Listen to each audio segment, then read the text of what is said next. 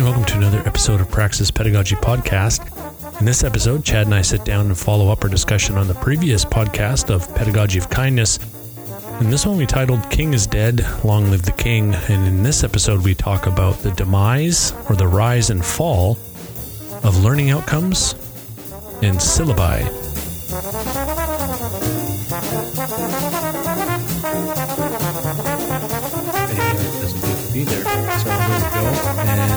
Ready? I'm ready. Okay, here we go. Three, two, one. And welcome back, everybody, to Praxis Pedagogy Podcast, P3, as we like to call it. We've affectionately named it P3. If you want to know the origins of that, you can go back and listen to some of our episodes, because quite frankly, I can't remember which one it is, but I it's it was there. the last one. It- was it the last I one? know. I we were making the joke about P cubed. I think that's where it was. So uh, Oh, but was it? But was that in this one, like our Christmas special ones, or was that in like a, a an actual interview with an actual other person? oh, now you got me wondering because I I thought it was in like one of our Christmas special ones where it's just you and me sitting down and having a chat, but maybe not. I don't know. Somebody else Okay. maybe could let us know. Well, the mystical show notes may let us know. I don't know if it'll show it or not, but anyway, Sure. needless to say, here we are, and um, we're uh, ready to kick off the third Christmas special. And uh, this is we're piggybacking off of the last one where we didn't get a chance to talk about the last section that you wanted to talk about, Chad. So how about you lead bat us into this episode?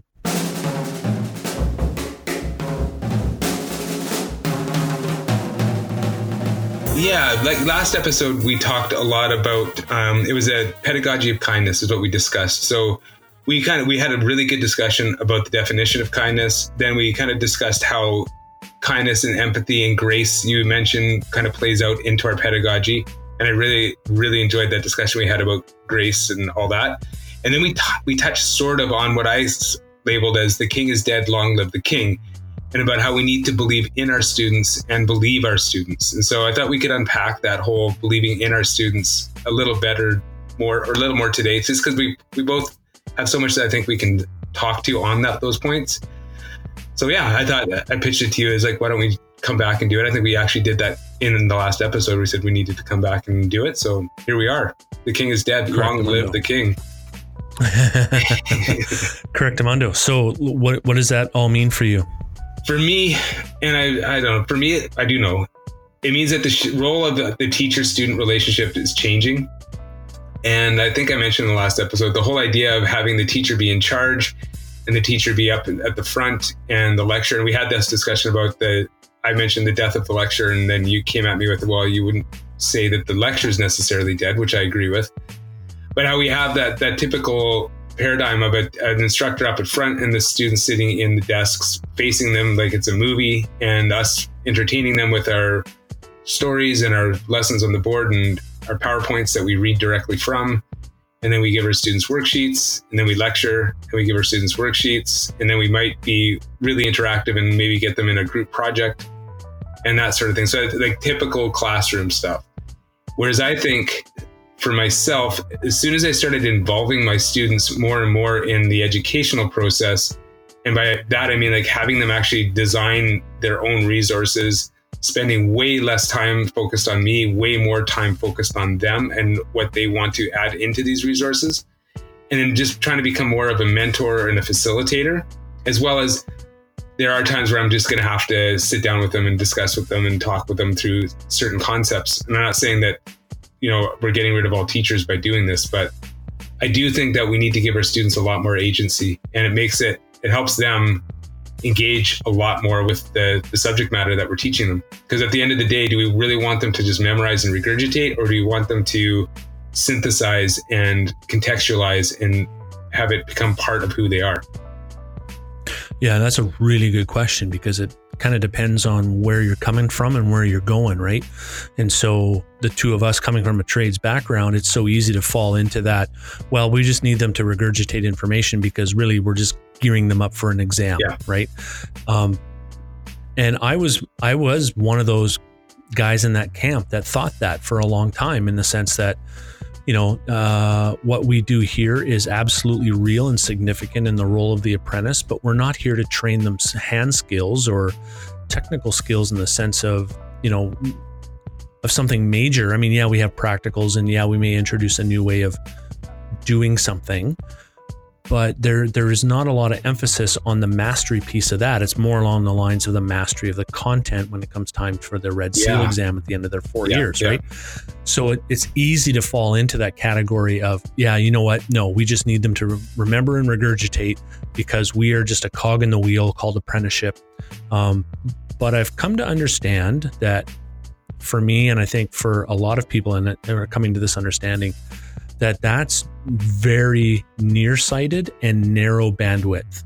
Um, nearsighted in the sense that you're not really addressing a lot of needs in your classroom. You're just dumping information on the table and hoping that these these people, young people, can catch that information, hold onto it for six or eight weeks or Mhm. ten weeks, Mhm. or over two or three, four years even, um, and then pass their red seal. And then we scratch our head and, and ask the question, well, how come our red seal uh, pass rates are so low? Well, I don't know. Maybe because it's the way we're teaching Yeah. them, but that may not be the right question that people, well, that's the right question, but it may not be the question that people want to hear because there's, they're caught in that paradigm. The other one that I keep thinking of is, yeah, you know, it, it's it's interesting be, how to do that. And okay, so I know that with the co-creation piece, that there's a lot of um, flexibility in that. And I remember watching a YouTube video, and uh, I'll link it in the mystical show show notes um, for people who want to go look at it. But it was about this um, K to 12 instructor, and I think he was grade eight to nine, I believe, biology teacher, and it was a TED talk and he was explaining to the crowd how he took his classroom and essentially made it into well i'm going to call it a restaurant Yeah, you sent that to me last on Friday. That was amazing. It was Yeah. so cool. And they have a menu. I'll, I'll let you speak to it. yeah, hey settle down man this is my story and uh, so this this this guy creates this menu plan for his students in his classroom and i'm glad he mentioned this in his talk because immediately i'm going to okay dude that's a lot of work man. That's a lot of Mhm. work. And he goes and he goes in the in the episode a few times. He goes yeah you know what? I spent my summer doing this part of it. But on the flip side of that he gives his students this menu and they come in and they get to pick and choose what they want to do.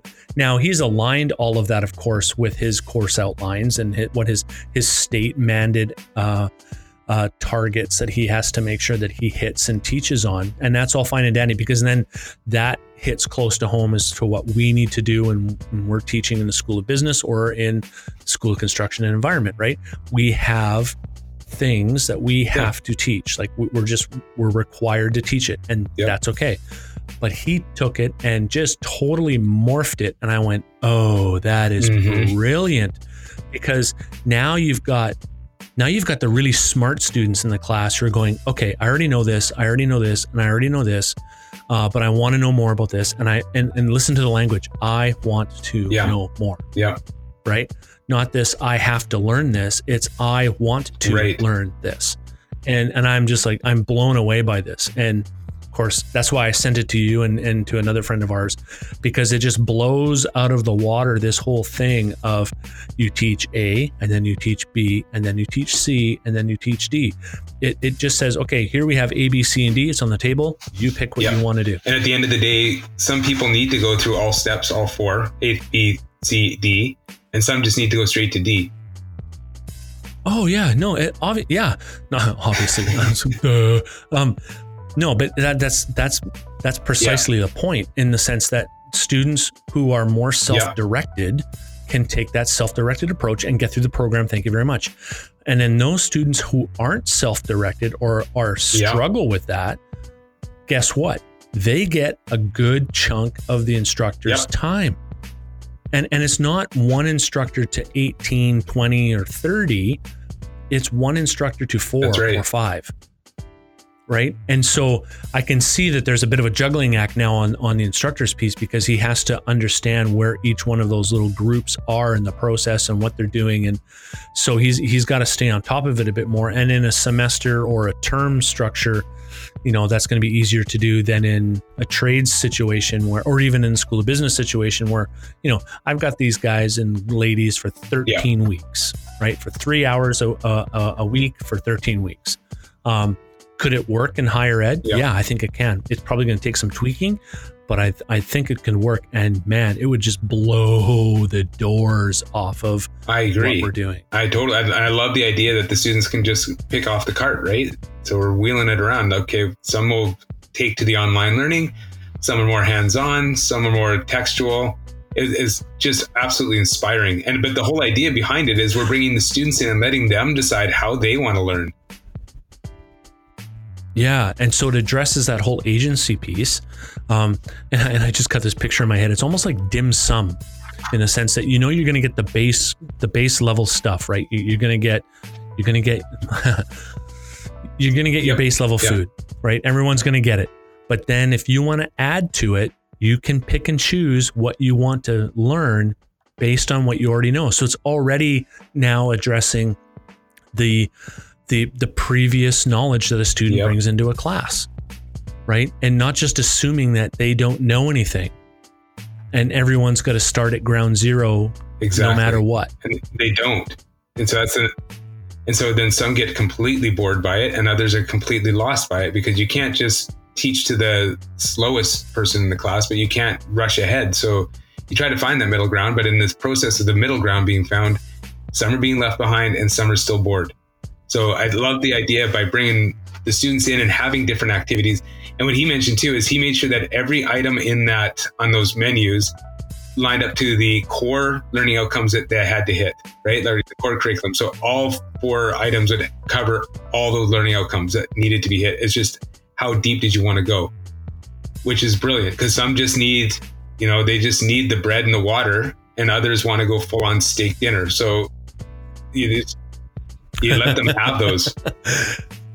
And some want the steak dinner for the bread and water price. yeah, that's that's another podcast for another episode. That's yeah, exactly. Yeah, call that steak dinner on cheap. Yeah.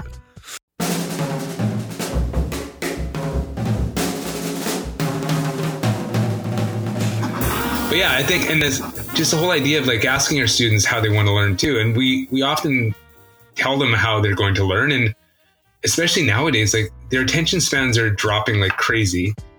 There's so much great technology out there that we can use to our advantage. Why not ask them how they want to take it in and, and help them kind of build the resources that they need?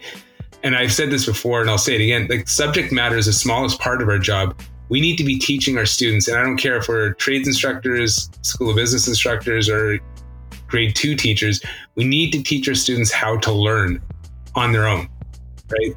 Yeah, yeah. There's that metacognition piece, right, where they they they have to learn how they yeah. learn, and it often brings up for me the question or the con or the the I don't know if it's a question brings up to me the the concept of learning styles, and I know I mentioned that in certain crowds, and I just get looked at like I'm the Neanderthal, and then there are some people that look at me and go, "What learning styles? What's that mean?" And so you know, I've asked some people like, "What do you think of learning styles?" And they go, "Oh, dude, haven't you read the latest articles on that? That's all been debunked for years now. There's no such thing as learning styles. Forget all that." Mm-hmm. And then you listen, you listen to other people, and they go, "Oh no, no, listen, there's more to learning styles than what people understand." And they list off three or four or five things, and I'm like, "Okay, which one is it?" And you know, I'm, I, like it's just like I'm standing there, and I'm, I'm like the Lego Batman. I'm like, "Okay, which yeah. one do I pick?" And it's like dude, like ah, it just drives yeah, me crazy. Yeah. But anyway, it's it's that metacognition piece that comes in, and I go, okay, this is brilliant because we we are finding that more students come in the classroom, they don't know how to think nope, critically. I agree. Right. And and so you, you just can't bring them in and start them off at the critical thinking level of seven. Like you got to start it somewhere. You got to scaffold yep. it, so to speak. Right. But there, there, there, comes a point where they become responsible for how they learn and how they're going to engage with the material. And you know what? That takes control out of our hands. And I don't think some people like No. And I think that's what it boils down to is it's there's a lot of comfort in knowing exactly I've got these learning outcomes. I've got this curriculum that line that's all lined up. I've got my worksheets and everything else, my lectures, my PowerPoints all built towards it. So when I walk into class, I know that from 7:30 till 2 o'clock, my whole day is planned out, and I've got complete control over that. And if a student can't get on that schedule, then that's they're just going to have to get extra help after class, yeah, which they don't. Yeah. A lot of them. Which they don't. No, no, they don't. And so, is there another aspect to this "King is dead, long live the king" thing that that we can we can crack open for people?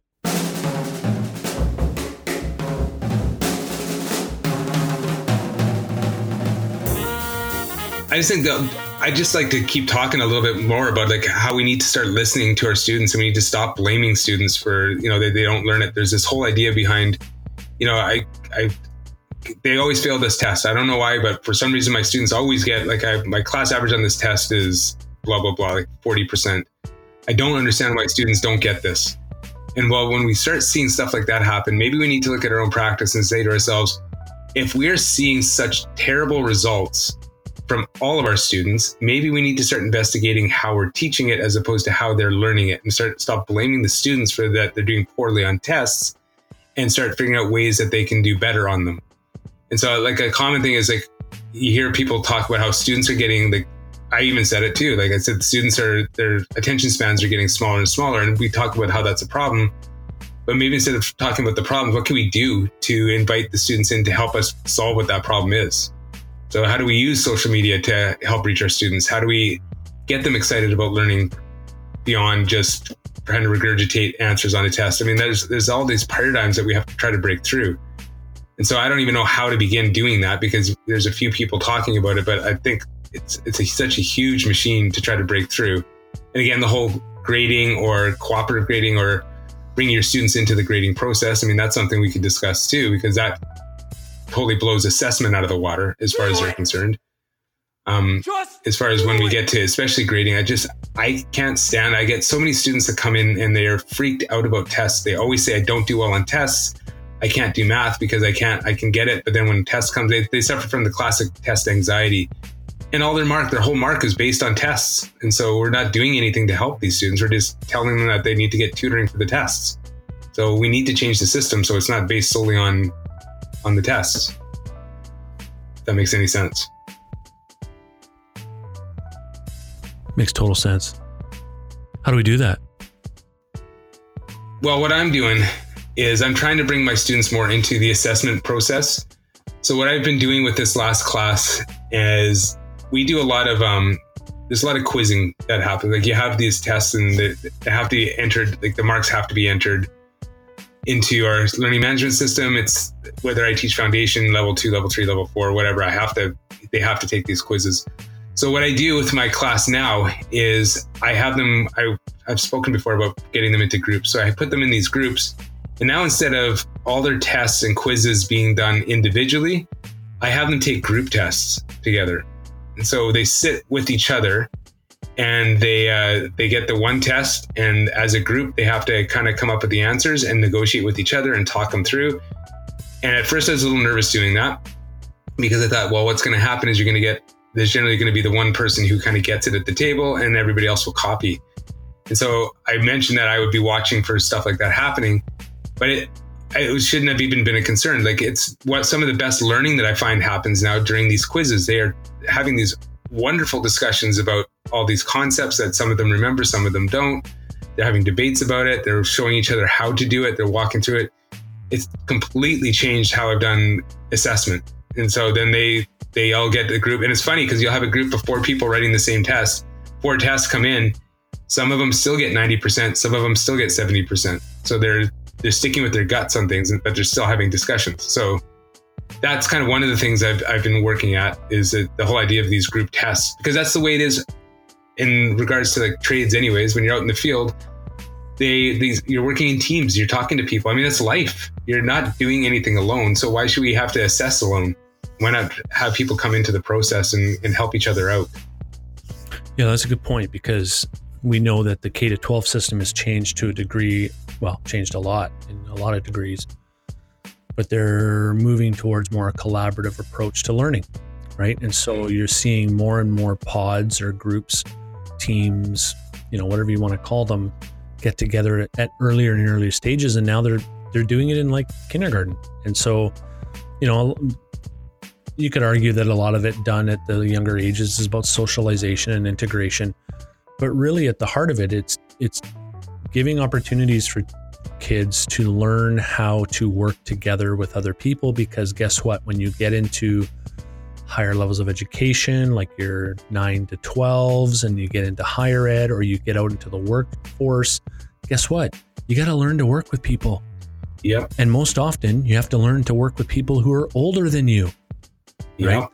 Even though the millennial generation is the biggest generation ever, and they're going to flood the job market, and there's going to be more of them in the job market than than any generation uh, combined, and and you know, who give or take whoever you listen to but if, you know they're going to have to work with people that are older than them and so this this working together in groups is a fantastic idea it's a fantastic approach it, Mhm. it, it blows out of the water the whole notion of everyone's an empty bucket that i got to pour stuff into Yes. and you know when you talk about getting rid of assessments and group tests and stuff like that you know i can just imagine people are riding in their chairs going oh no but how do you do this? And how do you how do you assess that? And and you know i don't know. I don't know. But maybe the this is an opportunity for people to have those conversations. And guess what? You're probably not going to come to an answer first bat first crack. No, right? no, definitely not. so you're gonna you're gonna find your way through it, and it's interesting that you say this. That when you're when you're doing this and you're finding that students still come out at ninety percent, some still come out at seventy percent, you're not throwing away the assessment in the sense that it still counts and it's still showing that they can do it. it They're just doing it differently. exactly. And so the fear of a student failing an exam because you're doing something different now gets minimized because you're statistically proving, look, it's not making that big of a difference on the low end. Mhm. The, the question that comes to my mind is how much are they actually firing on what the stuff that they're learning? Because we know that, you know, if you read something, think about it, write about it, and then teach it, it you're more likely to remember it and remember it for long term, Yep. Right? Yeah. And this is what gets me so excited about the difference between what we call pedagogy and andra- andragogy or andragogy, right? In the sense that pedagogy is that practice of how we teach, and andragogy is the study of how adults learn. Right. And so I may be splitting hairs and saying, you know, I, I can see one versus the other, but um, I'm really starting to dig into it. I started just this, you know, weekend ago or when this episode releases a couple weekends ago, maybe in a month ago, that I'm really starting to look at the difference between pedagogical approach and andragogical approach, meaning in my own practice. So in pedagogy, that to me right now, and somebody may correct me on this later or whatever, to me, pedagogical approach means what am I doing in my craft? How am I honing? How am I sharpening? What am I getting rid of? What am I finding? How am I getting better at what I do? The practice that, that's why we call this podcast praxis pedagogies because practice makes better. And so that's a reflection on me. And then when I look at the andragogy piece of it, how well do I understand how adults learn? Because that's where I live. I live in adult education. So how well do I understand how adults learn?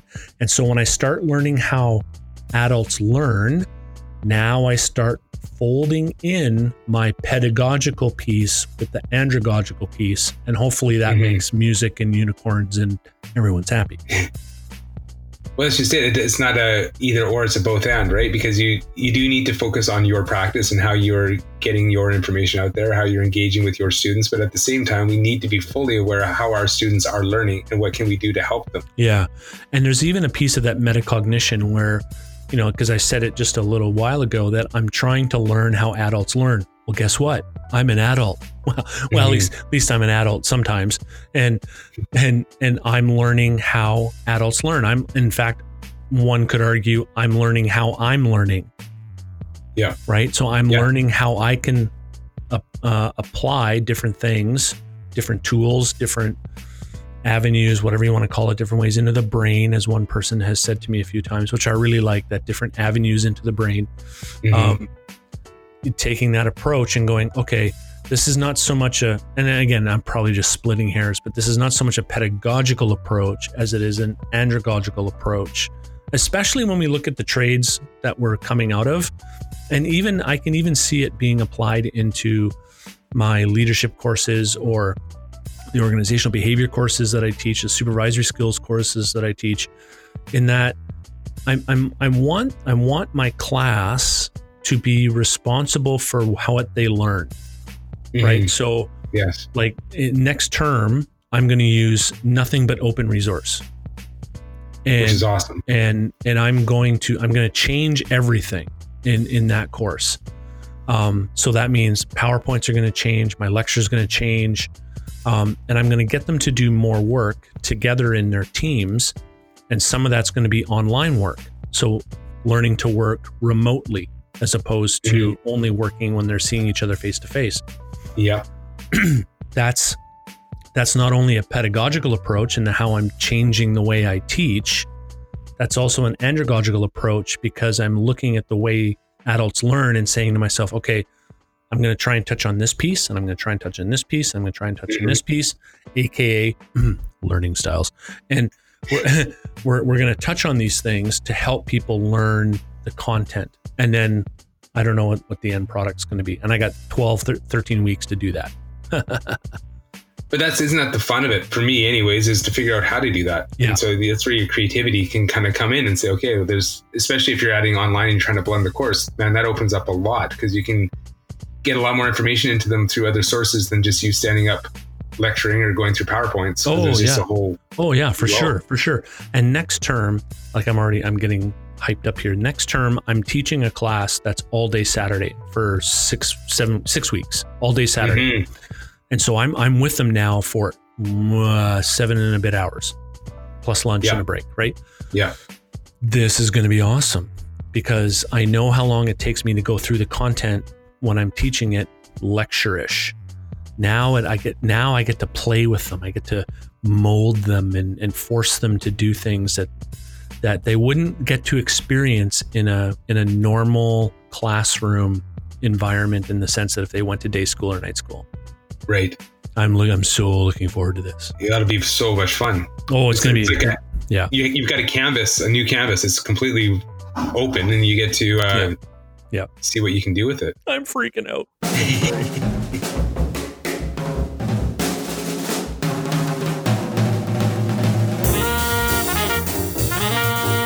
coming to the end and I don't want to shut it down prematurely, but as we're coming up to the yeah. end, I have some specific questions. Yeah, yeah, yeah.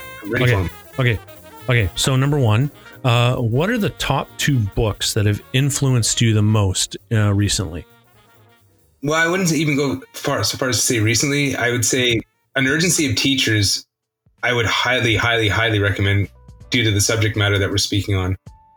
Jesse Stommel and Sean Michael Morris have been influential in my thinking as far as my pedagogy of kindness and bringing my students into the collaboration process. Like it all began with that book. And that was about a year ago that I read that book. So I could not recommend that book enough. It's a collection of kind of blog posts and um, articles that they've both kind of written and not kind of written, they both have written. kind of written. They, they kind of wrote this.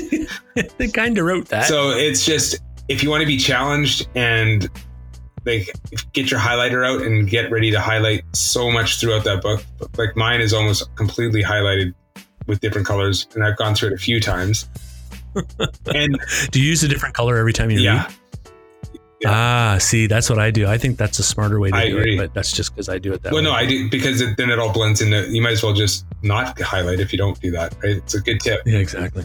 And then the second book that I would highly recommend right now that I'm reading is called Small Teaching by James Lang and you'll hear a lot of people talking about it but it's just there's quick wins in how you can change how you're doing things um, i think so often we come to these we get like we listen to podcasts like this one or the ones that we both listen to and you're like oh like it sounds so exciting but where do i start like it just is so overwhelming when oh yeah like, exactly but this book small teaching he talks about how no here's those, here's some small steps that you can take at different stages so highly recommend doing that going to reading that book as well. Really, really super easy read.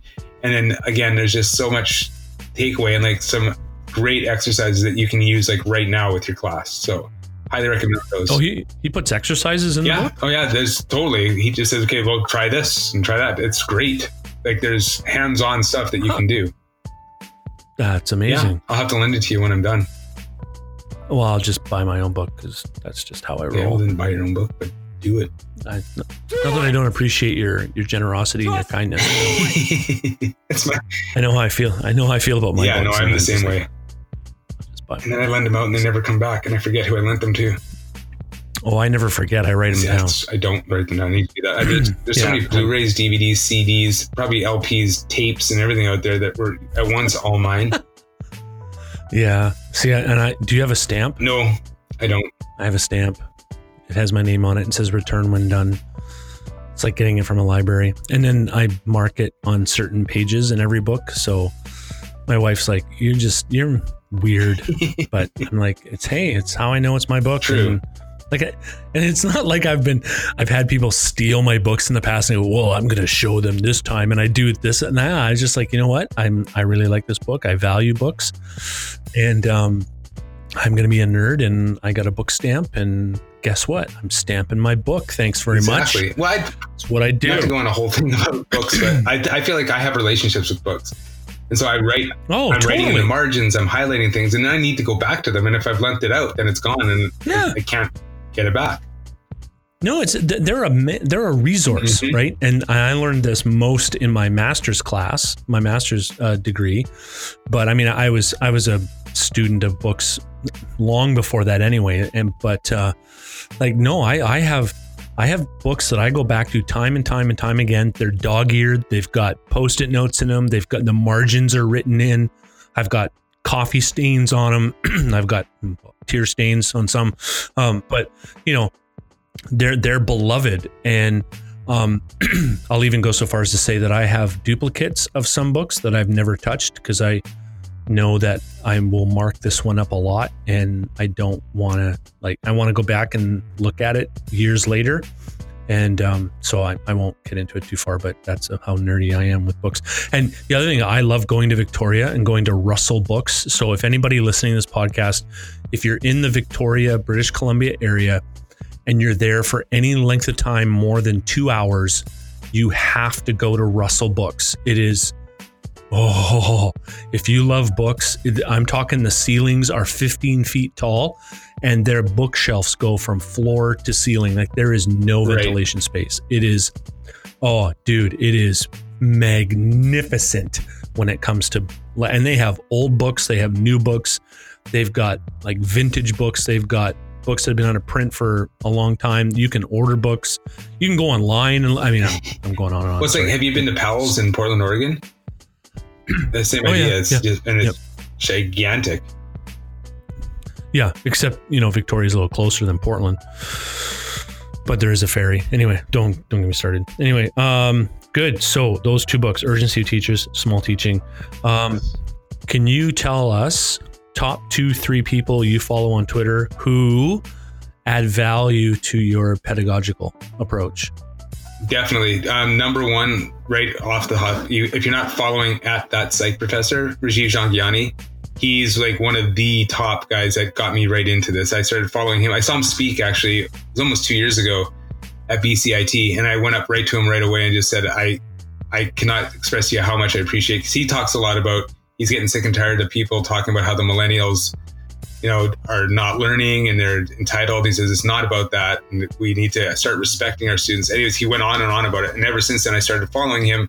And now I, I, I feel so very fortunate that he actually works at a school that's just across the street from us. And I actually get to go have lunch with him every once in a while. So Yeah. fantastic. If you're ever into open educational resources and open ed- educational pedagogy or OEP or any kind of open at all, check out at that psych professor. He is unbelievable. And then dig deeper. The second one that I would recommend is his partner in crime, Robin DeRosa. At uh, her, I'm not sure. I can't remember what the story of her Twitter handle is. Is at actual ham. I'm sure there's a crazy story with that one. Oh, we've heard there's a story. We'll find out the Oh, there, story. there is. And if you go to um, Terry Greene has his podcast, Getting Air. He she tells the story on her interview with him. So that's a little cross promotion for Terry Greene there. There you go, Terry. but I same thing. Like she, they do a lot of work together and they present a lot together. So she has a lot of great resources in regards to all that sort of stuff as well. She had a project where she had her students working on an English literature, like a, a what should we call it?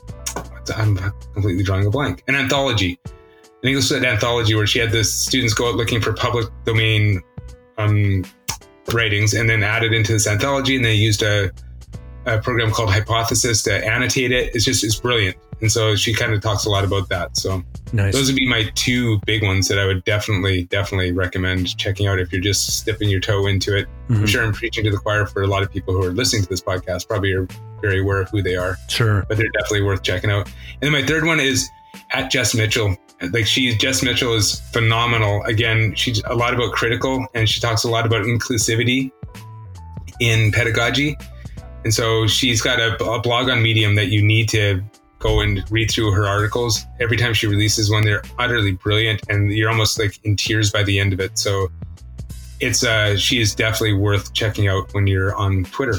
So yeah, those are my three that I would give off the top. Nice. What's captured your attention the most in OER OEP world lately? when it comes to what cap I'm like a squirrel type of thing, right? Any kind of shiny object gets me.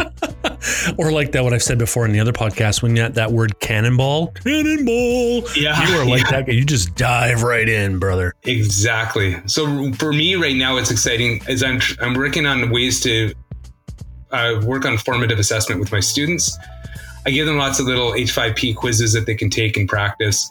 And then uh, I was listening to a podcast a little bit ago, and somebody was mentioning using SMS texting, just text, and they would like send a random text to their students at the end of a of a day, and like your students when they finish the course generally they shut their brains off as far as the course is concerned. They turn it back on when it's time for schoolwork or homework if you give any. And then they just turn it off again and watch their netflix play their video games and go to bed.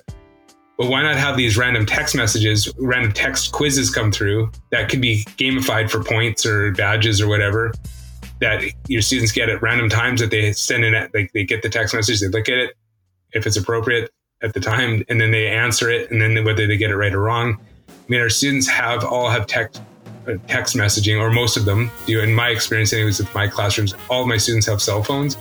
Not all of them are cool with downloading certain apps. Like, not some are not, are not comfortable with WhatsApp. Some are not comfortable with Facebook. Some are not comfortable with Slack. So, text messaging would be a way to include a lot more people that kind of sit on the outer outer ridges of not wanting to get involved into social media so much. So that's kind of something I'm playing around with and seeing what's out there and kind of gamifying. That's my next one is kind of gamify and make things more interesting that way. Yeah, that'd be cool. That'd be really cool. Gamifying trades. It'd almost be like, you know, Halo for trades, Yeah, that would be a, a good one. War of Toolcraft or something like that. There you go. Hey, Yeah, hey. yeah, yeah, yeah. We'll TM that pretty quick. All right, man. That's good. This is a good episode. I love it. Um, Yeah, it's I love fun. the- I love the rant on books that you both did. Uh, we both did. It was uh, fantastic. And uh, yeah, um, really good. So this is uh, episode. Oh, what is it? Three, four now of the of the of the uh, Christmas special that we got going on. We got a couple more coming. And uh, Fireside chats, if you will. fireside crackle crackle crackle maybe i'll maybe i'll have a fire sound in the background um, along with some jazz and then uh, we can have well i won't go any further than that anyway we can uh, we'll have that we'll have a couple more and then in the calendar year we've got some bang up guests coming in Mm-hmm. and uh, I am really excited to sit down and chat with these uh, these people. Um, they are they are very impressive in their resumes and applications and what they do for uh, for higher ed and, and teaching us how to be better at our craft of teaching. and to be better people. That's what I find too. Like just not even our craft. It's some of these people are just making me want to be a better version of Chad. Oh, Yeah. hug hug time. anyway, thanks again, everybody, for listening to uh, this episode, and uh, we hope you enjoyed it. Give us a five star rating on the uh, the iTunes uh, podcast platform if that's what you're listening to. If you're listening anywhere else and there's a rating system, give us the maximum rating because that makes us feel super super good. Mhm. And um, don't forget to subscribe to the podcast because you might get some free stuff uh, through the website praxispedagogy.com. Spell it as you hear it. It's all good. And um, otherwise, we will catch you on the other side. And uh, it's been a pleasure, Chad. It has. Thank you, everyone. See you next time. Out. Hey, that was good.